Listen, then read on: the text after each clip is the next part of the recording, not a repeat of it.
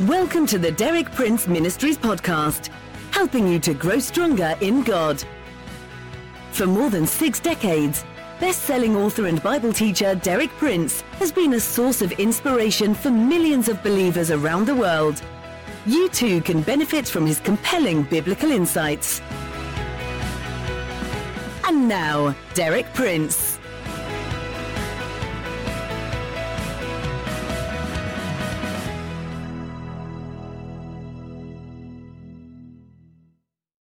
Yesterday, I spoke about the time element in our lives. I pointed out that God invites us to walk with Him. Amos 3 3 Can two walk together except they be agreed? And the two whom Amos has in mind are God and man. Can God and man walk together except they be agreed? Another translation says, except they make an appointment. Whichever way you translate it, the essence is the same. There's a time element. If we're going to walk together with God, we've got to get into step with God. We've got to be in rhythm with God, in harmony with God. And that means we've got to learn to take our time from God. And always, sooner or later, that will involve waiting for God. Today, I'm going to close this series of talks by speaking about waiting as a distinctive mark of God's people on earth. I wonder if you've ever thought about that. That one of the things that distinguishes God's true people on earth is that they are a waiting people. This is very clearly stated by Paul in 1 Thessalonians chapter 1 verses 8 through 10. He praises the Christians at, Th- at Thessalonica, says you were an example to all the other believers and churches and people in the whole area. And he praises them for two things. Now I'll read this. I want you to notice the two things that he praises them for. The Lord's message rang out from you not only in Macedonia and Achaia, your faith in God has become known everywhere.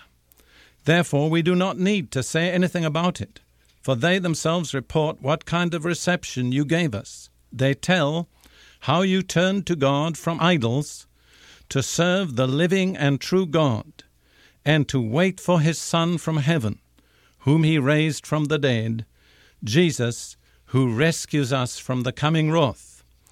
Now, Paul praises these Christians. He says, You were models, you were an example. I didn't have to speak about you. Your own testimony and behavior had already made an impact on the whole area. But what he says was so praiseworthy amongst them was two things that they did. First of all, they'd been idol worshippers, they'd been pagans. They turned from their idols to do two things to serve the living and true God and to wait for his Son from heaven. I wonder if you've noticed that. All of us can understand the concept of serving God as a mark of his people. But what about waiting for God, waiting for the Son of God, Jesus Christ, from heaven? That's put side by side with serving. I think it's far easier for us as Christians to learn to serve than it is to learn to wait. But learning to wait is an essential part of our life's discipline. And I'd like to ask you again which is harder, serving or waiting? I'm sure for most people it's much easier to work hard than it is to wait. I want to point out to you that waiting has always been a mark of God's true people for more than 2,000 years. And waiting carries with it certain implications which are extremely important. I'll mention just four. It means that we are looking beyond our own narrow interests. We're not just wrapped up in ourselves. We are aware that there's something more important, which is outside ourselves, which we have to wait for.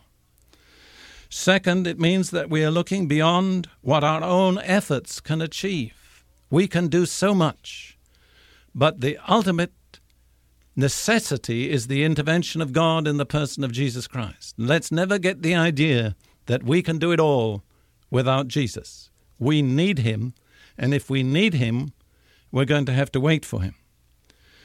Third, It means that we're looking for something from a higher plane. It means there is something higher than all that's going on on the level of this earth. Most people on earth today don't see anything higher. They never lift their eyes higher than the earth plane. But God's people are a people who've lifted their eyes to a higher plane. Fourth, it means that we're looking for something from an age yet to come. It means that we have a hope and an expectation for the future, which is not true of most of the people on earth today. There's one thing that marks multitudes of people on earth today it's an attitude of pessimism. What lies ahead? What is the good of having children, raising a family? All we're waiting for is destruction by nuclear warfare or some other thing. God's people are distinguished by the fact that they have a hope for the future. I think in this context of the Orthodox Jewish confession, which they have maintained for something like 900 years. I believe it was first given by the great rabbi Maimonides.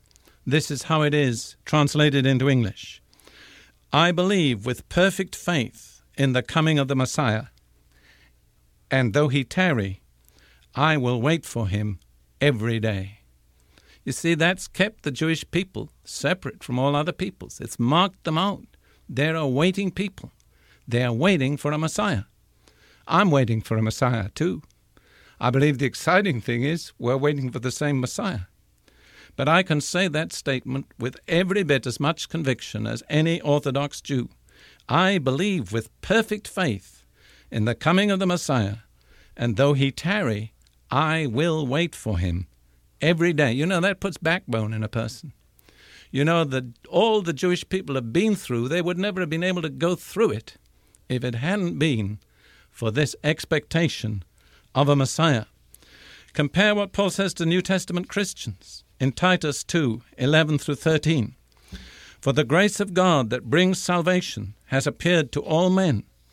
It teaches us to say no to ungodliness and worldly passions, and to live self controlled, upright, and godly lives in this present age, while we wait for the blessed hope the glorious appearing of our great God and Savior, Jesus Christ. You see the same emphasis. We're awaiting people. We're awaiting for a blessed hope. We've got a future that distinguishes us from most of the unfortunate people on earth today. And waiting for that blessed hope causes us to lead a certain kind of life. A life that's self controlled, upright, and godly. It's motivated by the fact we're waiting for Jesus to return.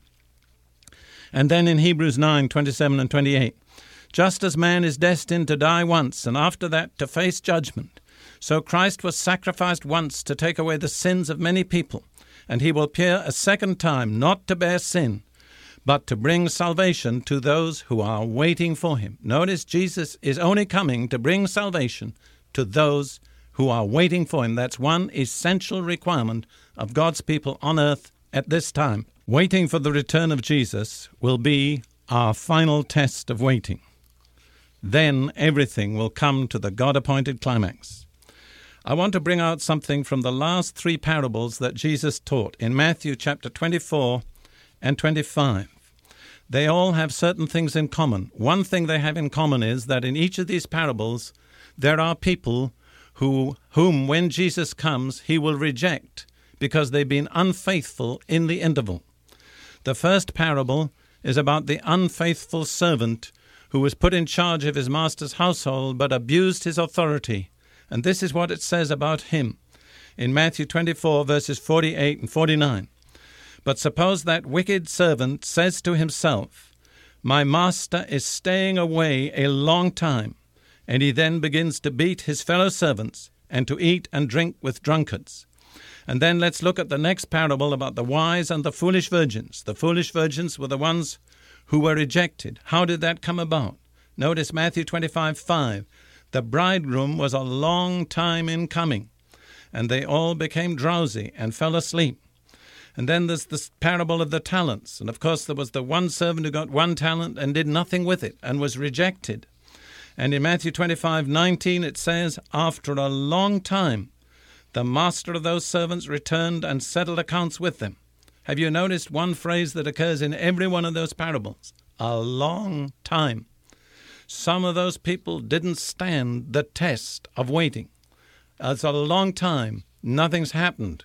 It's not going to come the way God said it would. We might as well do something else. Those were the people that could not stand the test of waiting. That was the final test.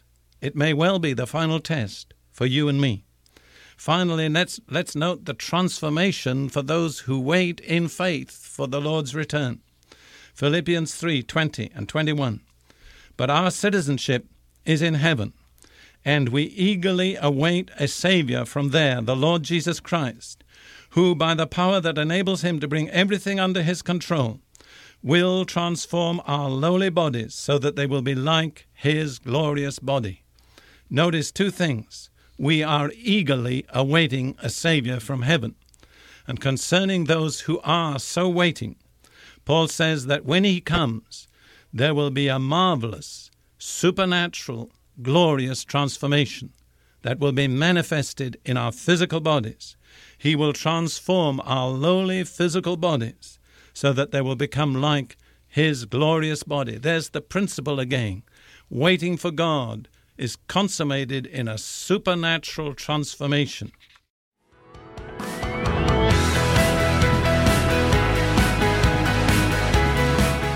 Thank you for listening.